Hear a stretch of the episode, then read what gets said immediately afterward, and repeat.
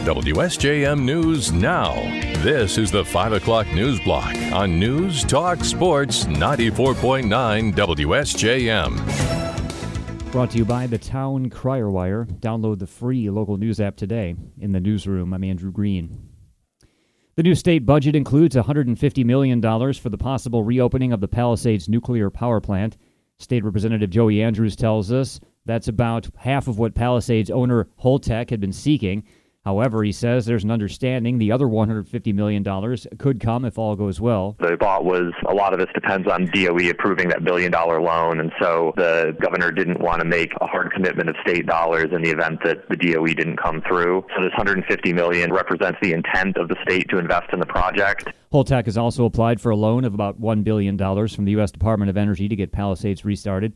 Andrews notes the new budget allocates funding for several Southwest Michigan projects, including a disc golf course in New Buffalo. We got $200,000 towards that. Some money for Lincoln Township, about $400,000 towards uh, trails and walkways project that the supervisor there said that he's been really excited about for a while. There's also $200,000 for a Berrien County jail study and $200,000 for a coastal management study in St. Joseph. As for debt forgiveness for Benton Harbor area schools, Andrews says that'll be reapproached in the fall supplemental budget due to complications caused by a lawsuit over Highland Park's water debt. However, he's still confident six districts around the state will get debt forgiveness. He also notes virtually every school district in Berrien County is getting a funding boost of more than a million dollars due to an increase in per pupil funding. The air quality in Berrien County continues to be listed as unhealthy today, and that was expected to continue through tomorrow.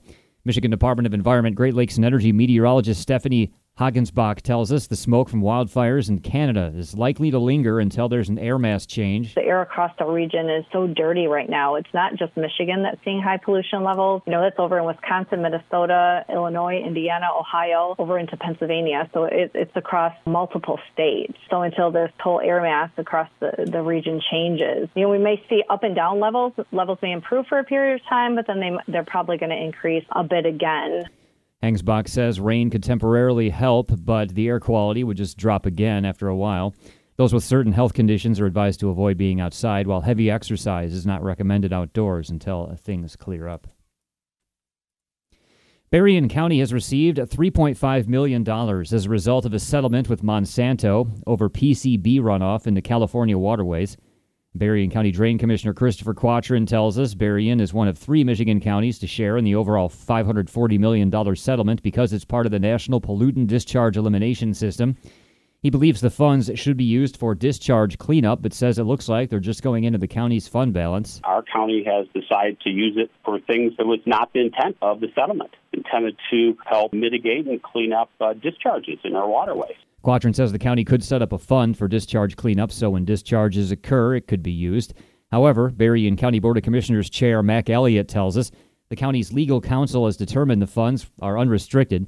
He says the county board will discuss the use of the money in the next few months. We will make a reasoned decision on how to proceed, and we may do something that involves drains, but the drain commissioner is not in charge of this. Elliott says Quattrin should stay in his lane and not claim that he controls the settlement funds. Quattrin argues the settlement money should be used for environmental cleanup. Right now, the $3.5 million is sitting in an interest bearing account. Congressman Bill Huizenga is hailing passage of legislation that would rescind a new rule issued by the Federal Housing Finance Agency concerning the fees charged by mortgage lenders. He tells us the rule would have increased fees for half of all prospective borrowers to subsidize the other half. The Biden administration has decided that people with better credit scores are going to need to pay more in fees through Fannie and Freddie, what are commonly known as the GSAs, that the fees that people with good credit are going to have to pay are going up. And it's an average of, I believe it's over $1,800 on a closing. And they're going to use that money to lower the cost for those with lower credit scores. Huizenga says the idea was to make it easier for those with shaky credit to buy a home. However, he says that shouldn't come at the expense of those with higher credit scores. The House passed the Middle Class Borrower Protection Act last week. Cornerstone Alliance is working to make Berrien County more attractive to businesses by commissioning an industrial lease rate analysis. Cornerstone President Rob Cleveland tells us the study compiled information on the cost of locating an industrial operation in the area. He says it found some positive news and some not so positive news. Our lease rates are below market for industrial, which means it is cheaper to locate in Berrien County than some of the other areas around. That is great for us. That that's a great selling point. A company can come here and their cost to do business will be lower. On the flip side of that coin, it is more difficult for us to recruit a builder because they know that the lease rates they're going to get for that space are currently lower. Cleveland says the issue appears to be slowly resolving itself. Cornerstone Alliance worked with Colliers International, a real estate services company, to do the study. Cleveland says Berrien County has many properties that would be ideal for industrial operations like automotive production, food processing, and logistics. The industrial lease rate analysis could help such businesses make a decision more easily. AAA is reminding everyone to have a plan for how to get home when they go out celebrating this 4th of July weekend. AAA Michigan spokesperson Adrienne Woodland tells us to help, the service is reactivating the Tow to Go program that offers those who have had too much to drink a way to get a ride and a tow instead of driving drunk. She says uh, the service has been around for about 25 years now. Well, one of the things that you know we do want drivers out on the roadways this holiday season to remember is to remind people to treat Tow to Go as a last resort. Instead, make advanced plans for a safe ride home. Woodland says those who call the service can get picked up by a AAA tow and taken to a safe location within a 10 mile radius. We have the number of the service on our website. However, again, it's to be considered a last resort. Tow to Go has gotten more than 25,000 drunks off the road since it was created. It'll be in effect starting at 6 p.m. tomorrow through 6 a.m. Wednesday.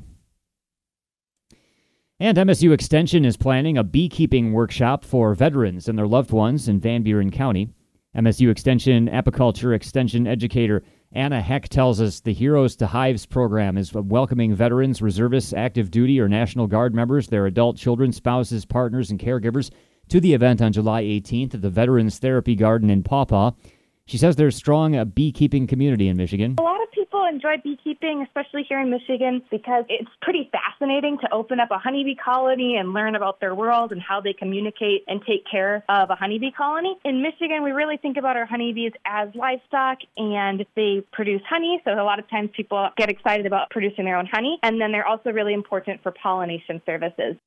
Heck says the July 18th event will do an inspection of a hive, teach people how to get suited up, light a smoker, handle a hive, and uh, handle a colony.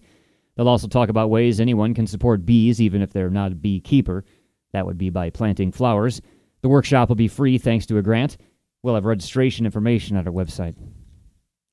WSJM News now continues with your Bloomberg report.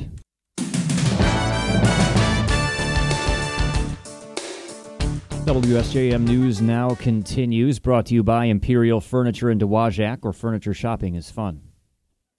The U.S. Supreme Court has struck down affirmative action in college admissions. More from Michelle Franzen.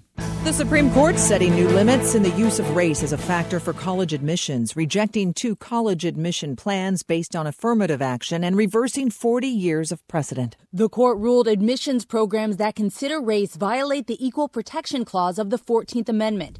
The vote was 6 to 3 with the court's liberal minority dissenting. The court did preserve the consideration of race in a narrowly tailored way, like through an essay. A group called Students for Fair Admissions sued Harvard and the University of North Carolina Carolina, alleging illegal racial discrimination against Asian American and white applicants.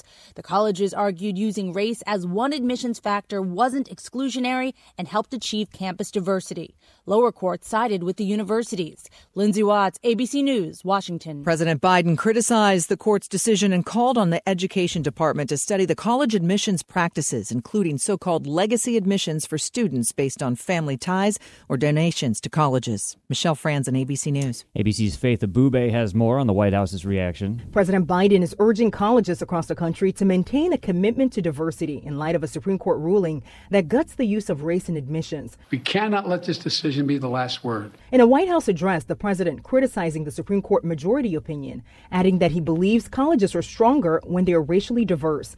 Discrimination still exists in America. Today's decision does not change that. The president says he's directing the Department of Education to review practices in schools when it comes to diversity, legacy admissions, and other systems. Faith Abubey, ABC News, the White House.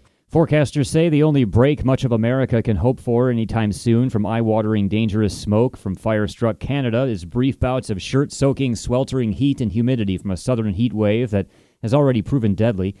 Even then, the smoke will likely come back to the Midwest and East.